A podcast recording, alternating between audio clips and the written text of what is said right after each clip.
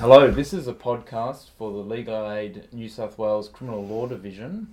Um, my name is Will Tuckey. I'm a barrister practicing in New South Wales, and I am with Dr. Peter Ashkar, who is a clinical neuropsychologist. Hello, Will. It's good to be here. Is there such a thing as normal and abnormal brain functioning? Uh, yes, I think so. Um, uh, whereas we um, need to take into consideration individual differences and the, the, the natural or, or um, um uh, common variation in brain functioning that exists within our population, uh, we can certainly um, identify, uh, for example, abnormal brain development that occurs with developmental disorders, for instance. And we can also identify injury to the brain that impacts on behaviour uh, later in life as well.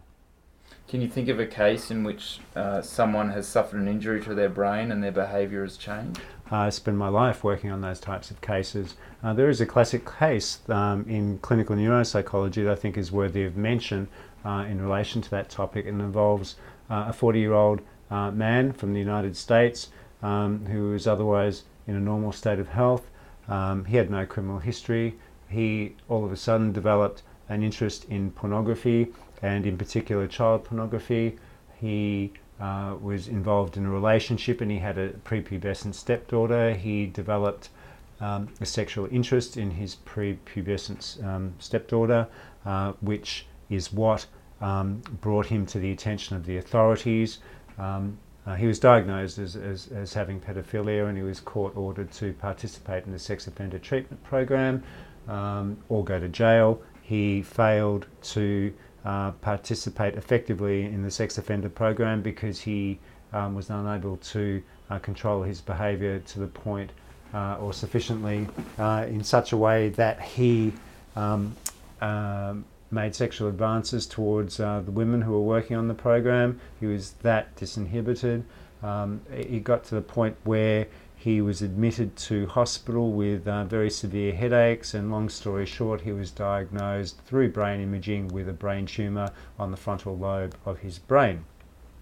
The brain tumour was removed, and all of those behaviours, all of those um, um, sexual impulses, all of those pedophilic tendencies disappeared. So was was the tumor causing that bad behaviour? Well, that's that's really a question for the trier of fact. Um, in this particular court case, um, uh, he the court considered that he was culpable for his behaviour and therefore guilty of the crime, but the tumour uh, was very relevant to mitigation at sentencing. Could you, as a neuropsychologist, say whether he would have done those things or had those interests if not for the tumour?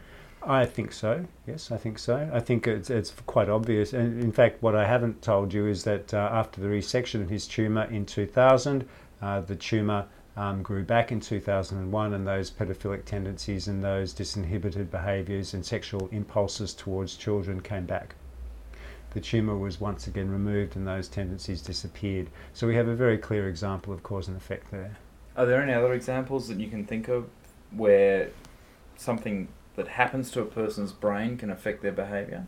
It's a very classic case of personality change or acquired sociopathy, if you like, uh, in clinical neuropsychology. Which What's sociopathy? Sociopathy is kind of used interchangeably with the concept of antisocial uh, personality disorder or, or psycho- psychopathy.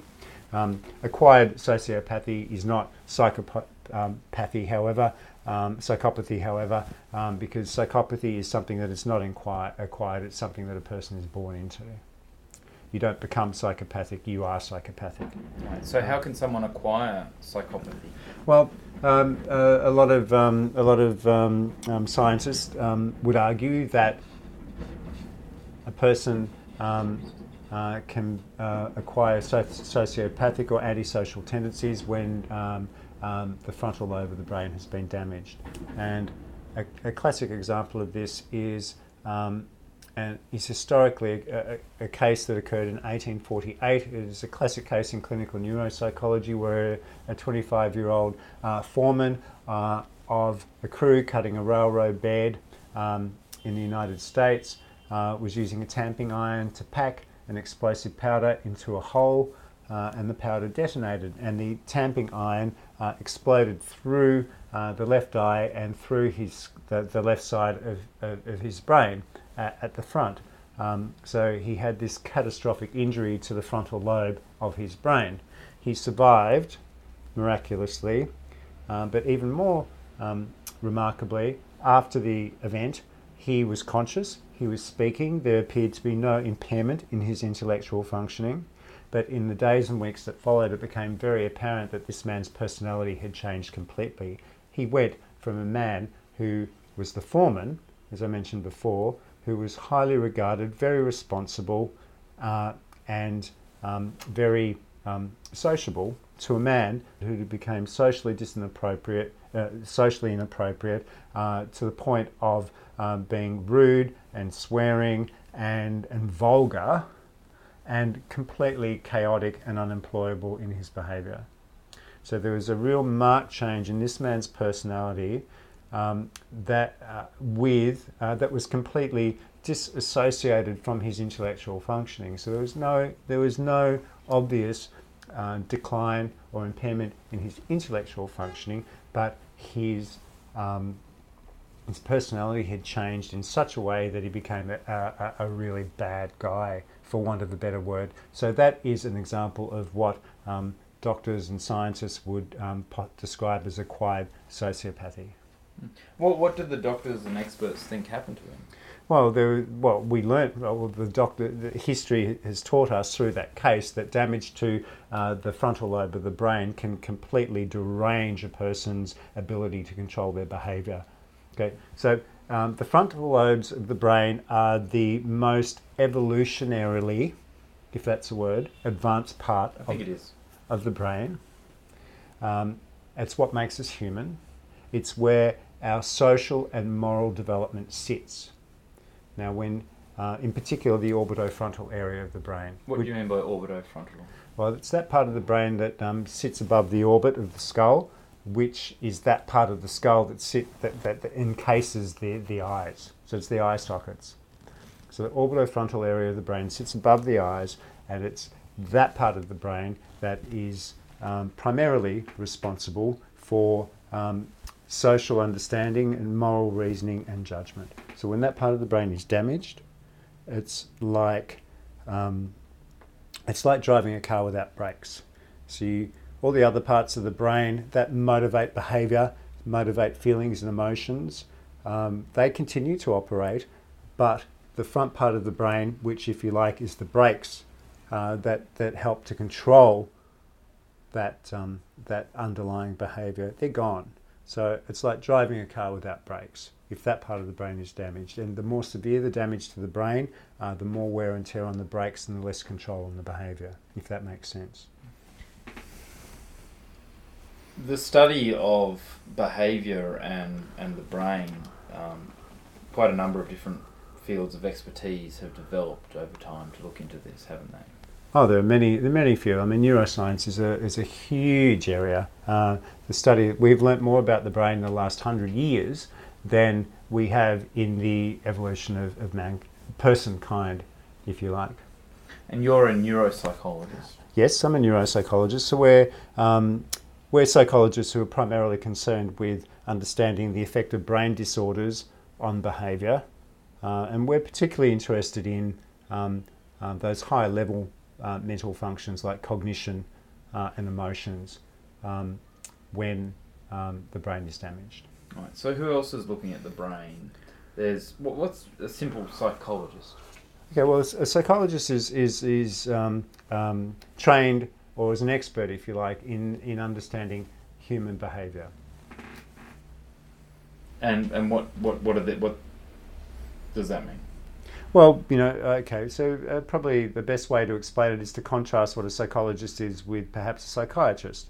So, a psychi- psychiatrist, uh, because we're, we're, often asked to work on the same cases, for example. So, um, for all your solicitors out there who might want to know why or when they would call a psychologist versus a psychiatrist to do an assessment for them, well, um, uh, the, the best way to explain the difference is this. Psychologists are trained in uh, and specialised in understanding human behaviour. Uh, that's the primary, primary focus of their, of their training. And that involves obviously lots of different aspects. Um, but the primary, primary focus of a psychiatrist is um, understanding the biology of the person. Because they're medical practitioners and they're trained as doctors and they have um, a um, expert training and understanding of the phys- physiology and biology of a person, and they use that understanding of physiology and biology to understand behavior. Now, psychologists have some training in biology and physiology, and clinical neuropsychologists have a lot of training in understanding how the brain works. But um, behavior is much more than biology and physiology. Behavior is also very much about social factors and environmental factors, and that is the difference between a psychologist versus a psychiatrist. Psychologists use a little bit of biology and a lot of social and environmental factors to un- explain behavior and to understand behavior, whereas a psychiatrist uses a little bit of social stuff, a little bit of environmental stuff, but a whole lot of biology to understand and explain behavior. Now, both, both complement each other, and one is not necessarily better than the other, but it's just that we come from uh, a different starting point, if you like, to uh, understand why a person may do what they do, especially in a criminal context. Are there different types of psychologists? There are many different types of psychologists. Um, there are sports psychologists, there are um, educational psychologists, there are clinical psychologists, there are forensic psychologists, there are clinical neuropsychologists. Uh, so there, are, it's psychology and the understanding of human behaviour is a, a, a massively diverse and wide-ranging field of study, which is why it is, you know, nobody can become expert across the whole field, and that's why there are so many different specialties and subspecialties of, of psychology. What's the difference between a clinical psychologist and a forensic psychologist? Well, clinical psychologists typically work in hospital settings. They typically work um, very closely with psychiatrists to, to treat psychiatric disorders. Um, so, a, a clinical psychologist has advanced training in the assessment and non medical or non biological treatment of psychiatric conditions. And a forensic psychiatrist? Sorry? Psychologist? Okay, well, a forensic psychologist um, has advanced training in. Uh, uh, in the legal system. So, we actually uh, do a bit of training in law. Uh, we understand how the legal system works, probably a little bit better than most other psychologists because that's part of our training. And we also uh, are trained to work with uh, people who have committed crimes. And you know how to write a report? Uh, no, I don't think that comes with um, basic training. I think that comes from experience. Yeah. When you look at a uh, psychologist versus psychiatrist, um, are there different disorders that each of those people deals with? Um, no, I think we both look. Uh, I think the short answer to that question is that um, both psychiatrists and psychologists tend to to look at the same disorders but from a different perspective and in, and in a complementary way. So, for example, um, given uh, the expertise of the psychiatrist with the biology and physiology of the individual um, and the biological treatment of conditions, um, contrasted with the, the social and environmental understanding of the psychologist that um, is brought to bear on understanding an individual's behaviour when you combine the two, what you get is a, a, um, a, much more effective and comprehensive understanding of the individual, which is why psychologists and psychiatrists very often work so closely together. So, when you went to university, you decided you wanted to be a psychologist? Yes. And you studied psychology? Yes. And then at some stage, you decided you wanted to specialise in forensic psychology? I did. My dear mother wanted me to be a lawyer. Um, but I never really wanted to be a lawyer. Who would? Uh, but I, I, it, it, kind of inspired an interest in the law, and I'd always been very interested in the law. So when I when I got to the point of going to university, I was a little bit challenged about where I would go and what I would do. I, for various reasons that I won't go into now, uh, now I pursued psychology. Uh, but when I got the opportunity to uh, incorporate uh, some legal training into my work and my interest in law with my psychology, there was there was uh, no question for me about what area I would, would come to specialise in, and that became forensic psychology, primarily because of my um, strong interest in the law. You practiced as a forensic psychologist for a number of years? I did for a lot of years. Uh, I, well, I continue to, but um, I, I, started out as a forensic psychologist and I, I, did my PhD in forensic psychology as well. Um, and what was that in? I um, the PhD looked at uh, really specialised in, in trying to understand the environmental and social determinants of um, um, serious adolescent offending behaviour. So I worked with a lot of the lot of the kids that were at Kariong at the time, a lot of the serious young offenders who had committed violent and sexual offences uh, and were. Um, uh, and I looked into their lives and their histories, and I looked at all the social stuff that contributed to getting them to the point where they committed those really serious crimes. And that was what my, what my PhD was about. But then at some stage you decided you wanted to spend more money and get another degree and more study to become a neuropsychologist. Well, I did. It, it was kind of interesting the way it happened because I, I sort of um, kind of um, um, felt a little bit empty after completing my PhD because I kind of felt that only half of my education had been completed at that point. I knew a lot about uh, the social and environmental uh, factors that contributed to offending behaviour, but what I lacked um, understanding of was the um, biological and brain um, based relationships that contributed, or, or, or, brain functioning, or neurological functioning, or biological factors, I suppose, more broadly, that um, uh, equally uh, as important in understanding criminal behaviour. And that, co- that, that, um, that sense of emptiness in my education, um, kind of, or incompleteness rather, in my education, kind of uh, coincided with uh, referrals that I was getting at the time from solicitors and barristers wanting to know from me um, if um, the brain injuries that they had seen or they had become aware of in their clients were in any way significant in understanding uh, the offending behaviour of, of, of those clients. And so uh, it was uh, a really easy decision for me to then go off and study clinical neuropsychology so I could learn more about the brain and how it worked and how it impacted on behaviour because I was getting those referrals from solicitors at the time. Now we've looked at um, psychologists, uh, neuropsychologists, mm-hmm. psychiatrists. Mm-hmm. What's a neurologist? Okay, well, neurologists are also medical practitioners, just like psychiatrists are. Um, neurologists, like psychiatrists, are experts in the biological functioning of the human body. In the case of neurologists, their focus is really on understanding how the nervous system works, which includes the brain. Um, but it extends beyond the brain and beyond mental functioning into the spinal cord and peripheral nervous system. Uh, a, neuro- a, neurologist will generally focus on the physical manifestations of neurological disorders, such as movement, sensation, uh, balance, uh, stuff like pain and weakness and vision, among other things. Um, they um, might be, I mean, there are, I mean, the brain is so complex and so complicated, and clinical neuropsychologists tend to function on those higher level mental functions that are conscious, things like attention, concentration, memory, um, and those higher order uh, executive skills that um, help us to uh, regulate and control our behavior as people. Um, but neurologists tend not so much to focus on those types of things. They tend to focus on automatic functions that can be compromised by damage to the brain. Um, they tend to focus on, um, you know, um, those um, physical, as I say, manifestations of neurological disorders, as opposed to the the um, psychological manifestations of mental disorders, if you like. Now, having said that, there are some neurologists who specialise in behavioural neurology uh, and that um, uh, is very similar to what a, a, clinical neuropsychologist would do. What does neuro mean?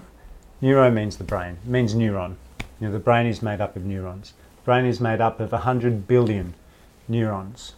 Yes. Are there any other neuro people? Like, what's a neurosurgeon? Well, there's neuro everything. Neuro is the flavour of the month. It has been for the last five or ten years. There are neuroscientists. There, are, there is there's neurolinguistics. There's neuro this. There's neuro that. It's the real buzzword. And the reason why neuro is the new buzzword is because people, technology is allowing us to look at the brain in ways that we haven't been able to look at it before.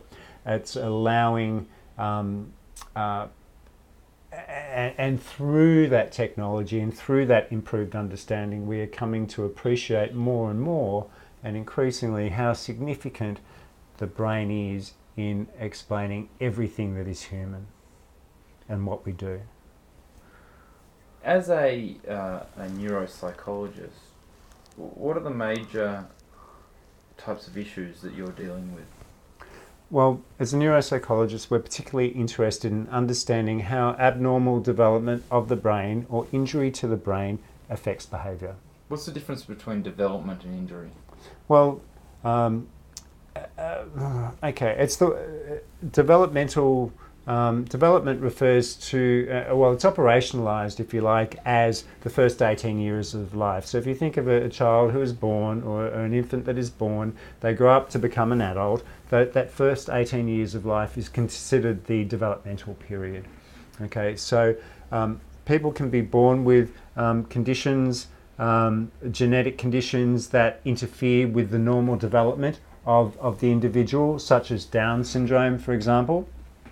Um, Down syndrome is associated with intellectual impairments. Now, not all people with Down syndrome um, share the same uh, quality of intellectual functioning, if you like, because there's great variability, but most people with Down syndrome have uh, reduced intellectual functioning.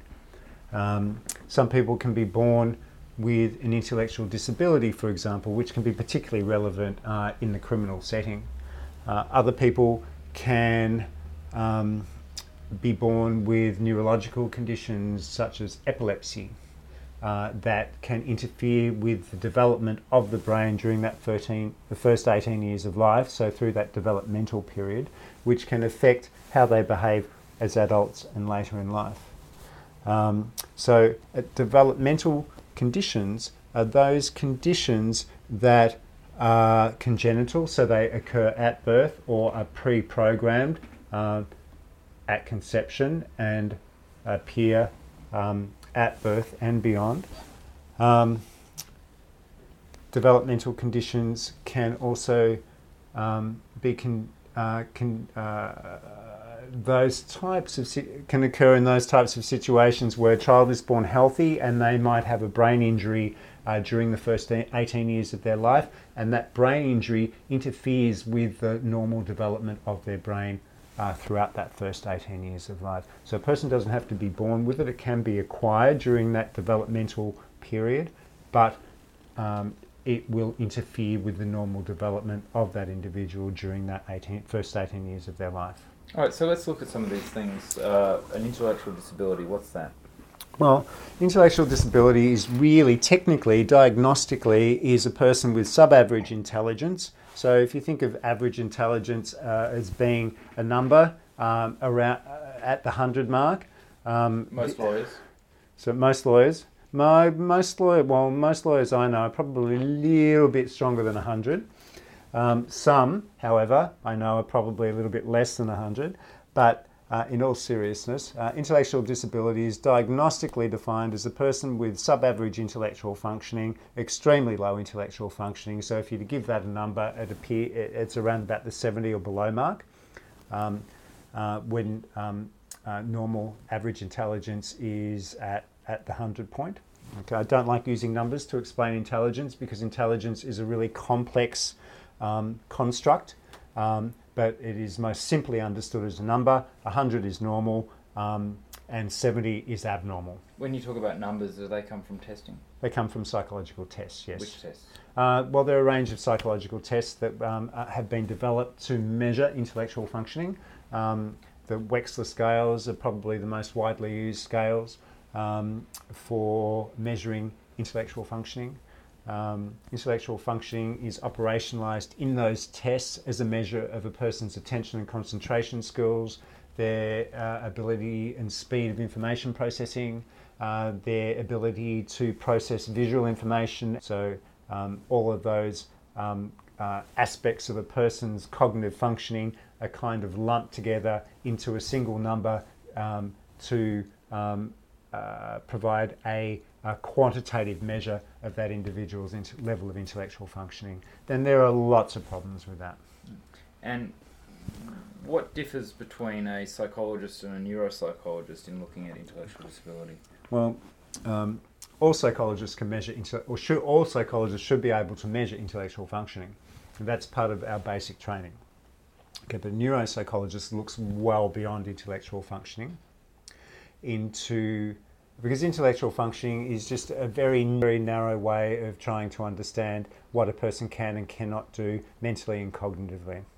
So, an assessment of intellectual functioning really tends to just look at a person's, um, as I say, attention and concentration skills, visual um, um, processing skills, language processing skills, and speed of information processing. It doesn't look at memory, it doesn't look at higher level executive functioning, it doesn't look at um, visual. What's executive functioning? Okay. Uh, executive functioning is uh, is considered to be one of those higher level skills. Um, it's um, uh, little, it's uh, uh, it's uh, it's a little bit hard to describe, but the way I tend to describe it is it's a quality of um, of um, cognition that allows the individual to engage in purposeful, planned, goal directed behaviors. Um, it, um, the quality of a person's executive functioning uh, depends in part on the quality of their intellectual functioning, but the two um, areas of cognition are very, very different. So, for example, um, I often use this analogy to, to um, provide a picture of what I mean by an executive. If you think of an executive in an, in an organisation or a corporation, well, perhaps you can tell me what it, what what does an executive do in a, in a, in a corporation? It earns a lot of money. Earns a lot of money. Yes. Um, How do they earn that money? Bosses people around. Bosses people around. So so they manage and control and supervise people. They coordinate people. They coordinate the people under them uh, to make sure that everything is is flowing smoothly. Okay. Um, so I often use the example of a conductor in front of an orchestra. If you think of intellectual functioning as being those components of the, of the orchestra, such as the um, the wind section, the um, oh, I've got to think of my sections of an orchestra. So you've got the you've got the the wind section, which is oboes and flutes and clarinets and percussion. all of that. You've got percussion. You've got string. You've got the string section. You've got the um, keyboard section, maybe. I don't know. Uh, my, it's been a while since I've been to a to a, to don't a worry about symphony. that. You're a neuropsychologist. But you have all these members of the orchestra. Um, they're all playing together, uh, and they're all separate, and they're all individuals. So you have all these different intellectual qualities, if you like. But at the front of the orchestra is the conductor, and the conductor is there coordinating, telling, telling the violinist when to play, when to not play, coordinating the the entire um, performance, if you like. And And, that's is and that is what. Um, uh, uh, uh, the executive part of the or, or that part of the brain that controls executive functioning does with the individual. It helps to, the individual to coordinate, regulate, self-monitor, inhibit, and and control their behaviour and adapt their behaviour to the situation that they're in. So I spoke before about the guy who worked on the railroad, who had the tamping iron explode through his head. He lost that part of his brain that was primarily responsible for executive functioning. So he was no longer able to self regulate his behavior, monitor his behavior, control his behavior. His intellectual functioning was intact. So all those individual pieces of the orchestra were still there, but the conductor at the front of the orchestra was not there anymore. So you can look at development disabilities can include intellectual disability, uh, learning disorders. What's what's a learning disorder? Well, learning disorder occurs when, um, and I'm not sure how relevant learning disorders are necessarily to uh, criminal matters, but a learning disorder occurs when a person might have normal intellectual functioning, but they're, they're not performing in terms of achievement at school. So, dyslexia would be an example of a learning disorder. And there are other disorders such as autism. Autism is a big one, and autism is very relevant to criminal matters because uh, people with autism spectrum disorders often do not understand what other people are thinking and feeling. They, they tend to lack, or they, they absolutely lack what we call a theory of mind. So they have great difficulty appreciating the perspective of other people. They have difficulty putting themselves in another person's shoes, and that can really affect how they interact socially with people and what they do in terms of their behaviour. And that can be very relevant in understanding um, offending behaviour in people with autism spectrum disorders. What sort of experts best looking at a person with autism spectrum disorder? Oh well, I would probably I would uh, psychologists are great, psychiatrists are great. Um, thing is, people with autism. Neuropsychologists are better. Uh, with the autism spectrum disorder is a developmental disorder, so I would ask for a clinical psychologist or a clinical neuropsychologist. But if you want to, the thing is with autism spectrum disorders, um, the um, there there uh, communication or social and communication deficits are the hallmark of people with autism spectrum disorders. Now, intellectual functioning may or may not be impaired, and impairment of intellectual and cognitive functioning may be very relevant to um, uh, criminal matters involving people with autism spectrum disorders. Whenever cognition is important in understanding what is going on with a client in a criminal matter, whenever, regardless of the disorder, you needed clinical neuropsychologists to conduct that assessment because only clinical neuropsychologists have that expert training in the measurement of brain of neurodevelopmental disorders and uh, and brain injuries to be able to measure and make sense of what is happening cognitively and behaviorally with the individual. What what is cognition? Cognition is um, thinking, mental processing. Everyone, uh, everyone, can do that. What, what, are you? We all do that. So when we talk about cognition, we talk about um, how we process information, uh, and the processing of information involves attention, concentration, um, um, how, how quickly we can take in information and make sense of it. Uh, involves memory and how well memory works. Memory is a really, really one of the, the most common referral questions I get uh, from solicitors is uh, assessment of memory. Um, uh, individual solicitors very often, and particularly with um, older individuals where um, dementia might be a, a, a, question or a concern, where clients say, "Well, I can't remember." Um, clients who have been accused of X, Y, and Z might say to their solicitor, "Well, I, I don't remember." Now, uh, more often than not, their lack of memory for the event is, is due to substance use at the or time, they're lying. or they're lying, or they're lying, and in a, hand, in a small handful of cases, it is general memory impairment that can be attributed to um, age-related cognitive decline or uh, abnormal um, um, cognitive decline that could be associated with a type of dementia. And whenever dementia is a possible issue, um, you must get, well, if, if you, well, there are no musts and there are no shoulds, but the best person to assess for memory decline in, uh, within the context of a possible dementia is certainly a clinical neuropsychologist. What other conditions? Is, are there genetic conditions? Uh, well, uh, yes. Um, if a solicitor has a client with, uh, for example, um, I had a Prader-Willi syndrome uh, referral uh, last year. So Prader-Willi is a syndrome where it's a it's a it's a genetic condition where um, the individual has uh, very, very, very impaired intellectual functioning, and they have this. Um, um, they're, uh, they're, uh, they're uh, they have this insatiable appetite for eating and they can't control and regulate their behavior. No, not like you will. No, uh, these are simply these are people who will have this oral fixation. They will just eat everything that they can get their hands on, and they cannot turn it off. They're constantly hungry and they're always grossly overweight, and they they simply cannot control that impulse. Uh, there are a whole lot of other features that accompany Prader-Willi syndrome, but it is a it is a genetic condition. It is more often than not associated with severe intellectual and cognitive impairments. Uh, excuse me, and um, um, most people with Prader-Willi syndrome simply cannot form intent to commit a crime, and it's very important um, whenever a person with Prader-Willi. What type of crime? Well, the, well, people with Prader-Willi syndrome could commit all sorts of crimes, I suppose. Um, but should they be held criminally responsible if they don't know what they're doing was wrong? You know, that's the question. Can they form the intent? Do they have the mens rea? something to do with eating. Something to do with eating. Eating is just a symptom of the disorder. What I'm talking about with Prader-Willi syndrome is the compromise to their intellectual functioning. Yeah. What other sorts of things might constitute a de- developmental disability? Okay, uh, developmental disabilities can be caused by genetic factors. They can also be caused by um, what we call teratogenetic, ter- ter- I can't say it, um, teratogens.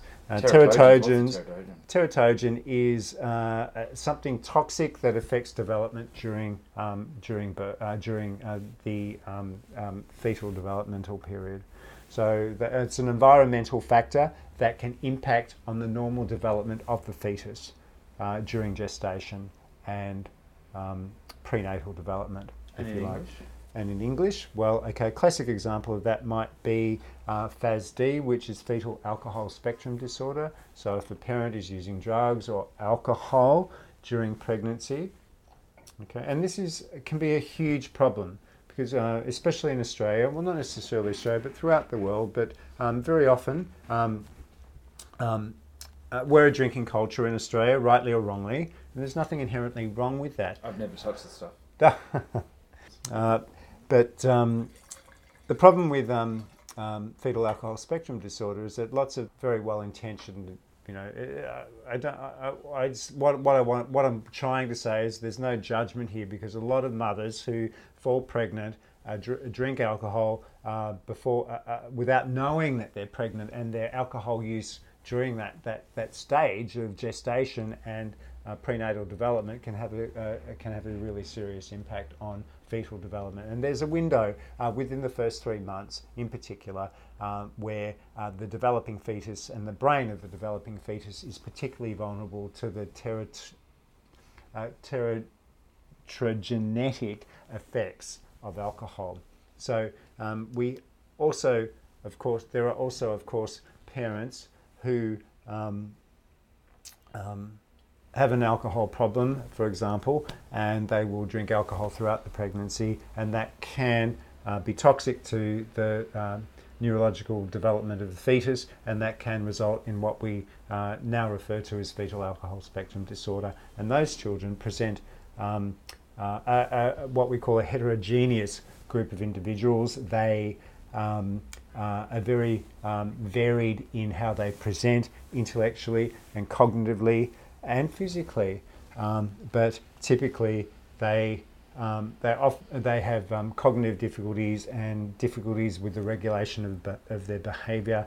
They're often misdiagnosed as having attention deficit uh, disorder, but in actual fact, uh, the problems that they have as children and as infants and as adults uh, can be tied back to uh, the um, the toxic effects of the parents' alcohol use uh, in utero while they were in utero. And other uh, developmental disabilities? What, where does Okay. that come from? Well, sometimes, uh, for example, cerebral palsy can be uh, i- a child might be born with cerebral palsy, which might affect their What, what is that? cerebral palsy is just um, uh, it's a it's a it's a, um, a developmental disorder that affects movement. Uh, a person with cerebral palsy might have very normal intellectual functioning, but they have, might have very little control of how they um, move their body. It can be caused by hypoxic injuries. It can also be caused by genetic conditions, and it can also be caused by unknown factors. So there, there's a whole. Um, it's not entirely clear um, what um, specifically causes um, a person to have um, cerebral palsy, but um, the, the, the route to cerebral palsy can be multifactorial. What's a hypoxic injury? Hypoxic injury is an injury that occurs whether in utero, in childhood, or in, um, in, in adult develop, later in adult life, where there is a lack of oxygen to the brain. So, um, brain cells, neurons need oxygen. The brain needs oxygen. We can't function without oxygen. If we're deprived of oxygen for more than about four minutes, the, the, the, the cells in our brain start to die. And that, that can have um, permanent and catastrophic consequences for um, for um, how we behave. Are there any other developmental conditions that you study? Um, well, epilepsy is a developmental condition. Kids can be born with epilepsy. For example, epilepsy is the uh, uncontrolled and abnormal firing of electricity, if you like, in the brain. That can that can um, be very um, um, toxic, if you like, to um, that can kill brain cells. It can lead to hypoxia. It can lead to a lack of oxygen because typically when a person has a seizure, they're not breathing. That can lead to the death of brain cells, and that can cause um, problems with cognition uh, later on in life.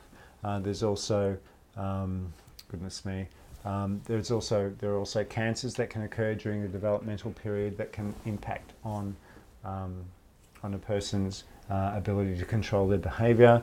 There are also strokes that can impact. In fact, actually, I should step back, take a step back. Childhood cancer is the biggest killer of children medically of all disease known to, to us. So that's how most children die for medical reasons due to, to uh, childhood cancer. Um, those who survive may be um, left with quite serious um, cognitive impairments later in life, which uh, need to be understood if these people um, fall or come to be involved in the criminal justice system later in life. So, neurological conditions can be developmental. Yeah, so when I say developmental, like I uh, mentioned before, occurring within the first 18 years of life, when the brain is growing and developing really, really rapidly, um, the brain doesn't actually stop developing and changing throughout life, but um, I guess the, the main functions of the brain are pretty much uh, developed by the age of about 25 years. Uh, there was a school of thought um, quite some time ago, it's an old school of thought now, that um, the brain was immutable and did not change, um, and that um, you were born the brain cells that you were born with would be the brain cells that you would die with. You would there wouldn't be new brain cells replacing old brain cells or anything like that. Uh, with the advances in uh, neuroscience that are available to us today, uh, the research is very clear. The brain is plastic; it changes, it adapts, it grows. Um, but the, the basic functions of the brain do not change, and they're pretty much set in stone. Um, set in stone um, uh, within the first 25 years of life. So that's a really important um, um, point to make um, in the sense that forensically and in criminal contexts, uh, because a lot of people, for example, that you might, that might sort of, uh, a lot of cases that might fall onto your desk, uh, and certainly that, that fall on mine, involve people who uh, might um, have um, might not have a developmental history of, dis- of brain disorder, but they might um, typically uh, and often um, hit substances pretty hard, start drinking alcohol at the age of 12, 13, 14, smoke cannabis, start doing drugs, harder drugs like methamphetamine, um, you know, when they're 14, 15, 16. Um, and even if they're not doing those, those horrible illicit drugs, they might be hitting alcohol really, really heavily um, you know, from about the age of 12, 13, 14. And alcohol is neurotoxic to the brain, and it's particularly neurotoxic to the brain when the brain is developing. Doesn't matter so much if you hit the brain hard with alcohol once the, the functions of the brain have sort of settled into place and they're functioning and developing, but uh, have developed. But if you interfere with that course of development, um, the, those functions may not actually um, um, have um, um, sort of found their proper place and proper function um, uh, with, with, with that alcohol abuse uh, during that developmental period, which is why um, it can be really, it's, it's usually very, very important to take a, take a substance use history from a client um, to determine uh, if um, substance use may be an important factor in explaining um, a neurologically based abnormal behaviour later in life.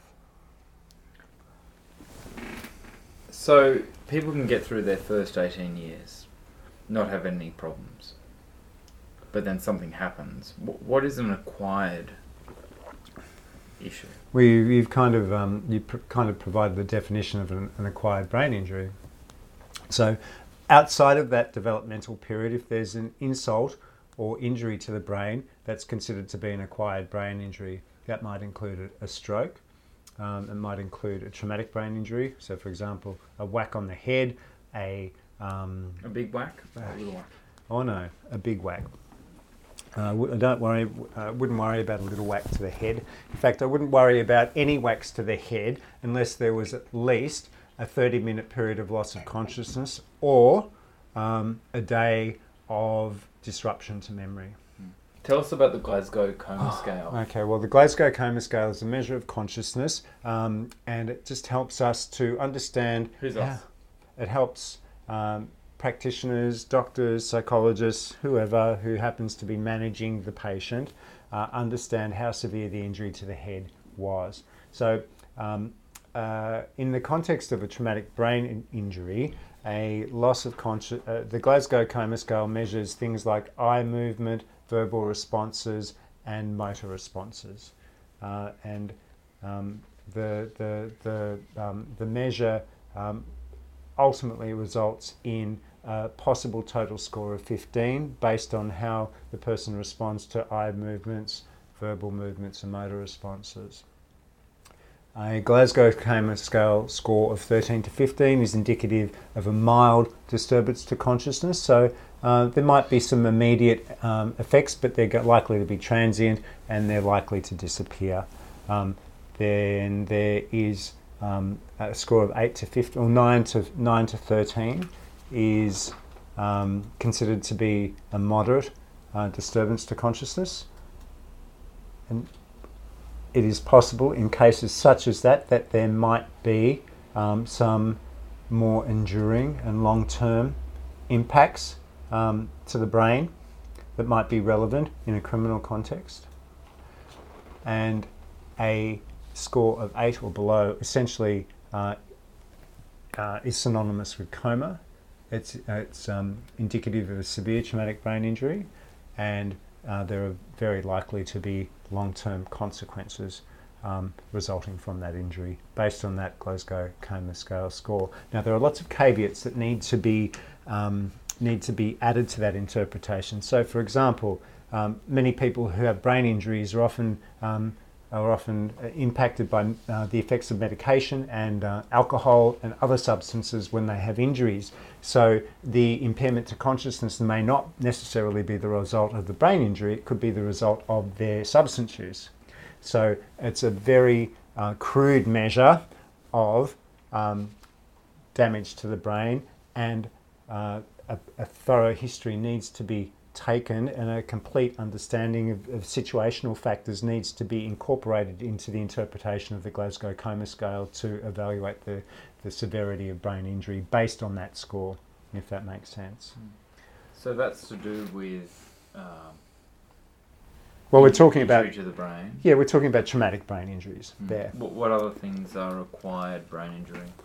Um, well, just just to finish on what I, what I was um, talking about there, um, the, the main measure of, um, uh, and po- possibly the uh, most important factor for a solicitor to consider when they're interviewing a patient and wondering if their brain injury is significant and may be relevant in that particular legal situation uh, is to look at what we call post traumatic amnesia. So, post traumatic amnesia. PTA. PTA, yes. And PTA is a disturbance of consciousness uh, or disturbance of not so much a disturbance of consciousness, but uh, really, I mean, it is, but it's a disturbance of memory. Um, so PTA refers to um, amnesia that occurs after the injury to the brain. It's that um, um that it's that um, disturbance of memory that, excuse me, um, interferes with the, the, the laying down of new memories. So it's anterograde memory. So it's memory for everything that happens after the injury. Very often, in the case of a traumatic brain injury, a person will not be able to lay down new memories for a while, and it's uh, that it's the, the length of that period of the individual not being able to lay down memories that is probably the best predictor of brain injury severity. So, um, a person who is unable to lay down new memories or has a disturbance of memory for events following the brain injury um, up to 24 hours is considered to have, um, usually uh, considered to have a mild traumatic brain injury. A person who has a disturbance of memory, no, sorry, for up to an hour, up to an hour is would be considered a mild traumatic brain injury. For up to 24 hours would be a moderate traumatic brain injury, and up to a week would be a severe traumatic brain injury. Disturbance of memory, and that is the ability to lay down new memories uh, up to a month would be considered uh, a very, or more than a month would be considered a very severe traumatic brain injury. So people who experience traumatic brain injuries um, uh, uh have difficulty, can have difficulties um, recalling and uh, uh, encoding and taking in information that is event information, if you like. So they It's almost like that they're asleep for the, the hours and days and weeks that follow the injury.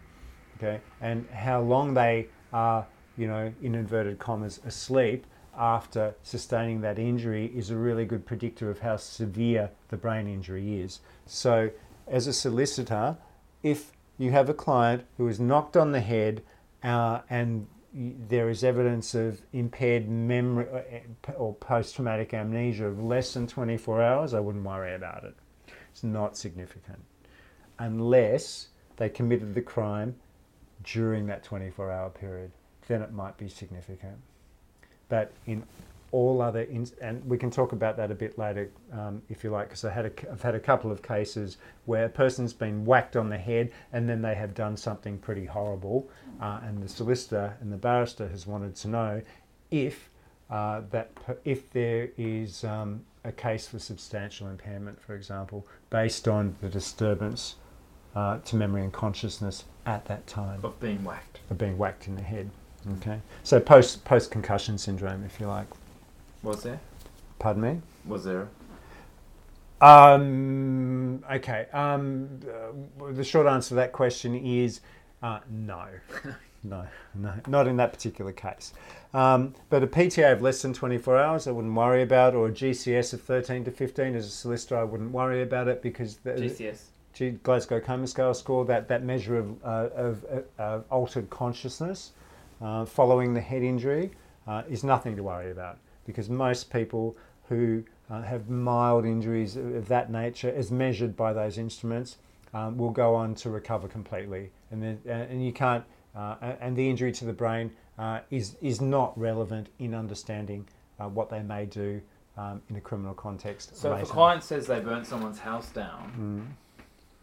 but they uh, they got hit on the head when they were 14, and they got knocked out for 12 minutes, uh, is that significant? Wouldn't worry about it. So what else can a uh, neuropsychologist tell us about um, acquired brain injury? Uh, well, um, I mean, there are, there are many different types of acquired brain injuries, uh, if you like. So I, I've have been speaking now with you about traumatic brain injuries, but a person can have a stroke, which can affect their, uh, depending on where the stroke occurs in the brain, that can affect a person's behaviour as well. Um, I have seen patients who have had um, strokes affecting uh, the connections between um, what we call the subcortical areas of the brain with the frontal areas of the brain. Um, um, and a disruption to those connections can uh, be akin to damaging uh, the frontal areas of the brain and can contribute to antisocial and, and sociopathic behaviours, if you like. What else can cause? Um, what else could be described as an acquired brain injury?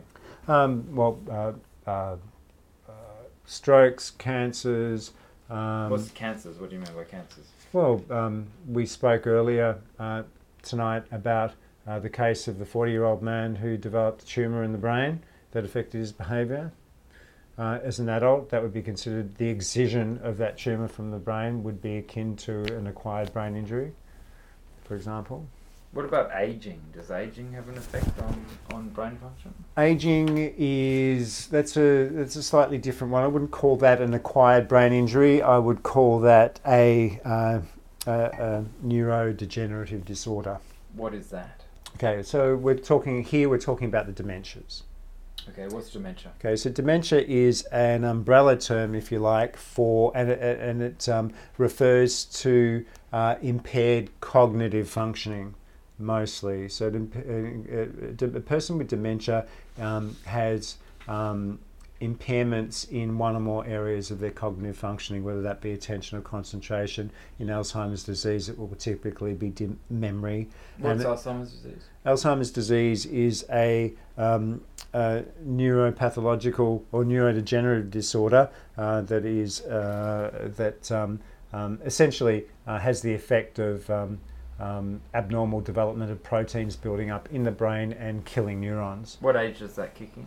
Uh, typically at the age of 65, uh, but there is such a condition as pre-senile dementia that can occur um, earlier than the age of 65. And there have been cases of, of, of, of Alzheimer's disease occurring in, in, in people aged in their 30s. So we have developmental disabilities that occur within the first 18 years, Yes. or prenatal. And prenatally. And Yep, prenatal. Yep, yep. Then we've got various disorders that occur, or acquired brain injuries that occur through a person's life. Yes, whether that be through the developmental period or after that, that 18 years of development. Yep. And then after 65, we can have sort of a ge- degeneration of the, the mind. Well, neurodegenerative disorders can occur at any age, but they, they, they occur in adulthood. I- I'm not aware of any cases of neurodegeneration that occur during childhood. Uh, they do occur, uh, they're progressive. They occur during uh, adulthood, usually in the later years of life. The most common one is Alzheimer's disease. Now, uh, Alzheimer's disease typically affects memory and um, spatial awareness and functioning.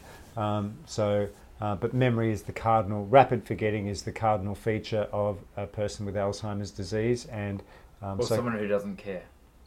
well, most most neurodegenerative conditions um, affect um, uh, social behaviour, uh, which is um, kind of um, uh, kind of uh, uh, looked after in that part of the brain that we were speaking about before, that that the executive part of the brain, so the frontal lobes of the brain. Um, and nearly all neurodegenerative disorders impact on executive functioning and social behaviour.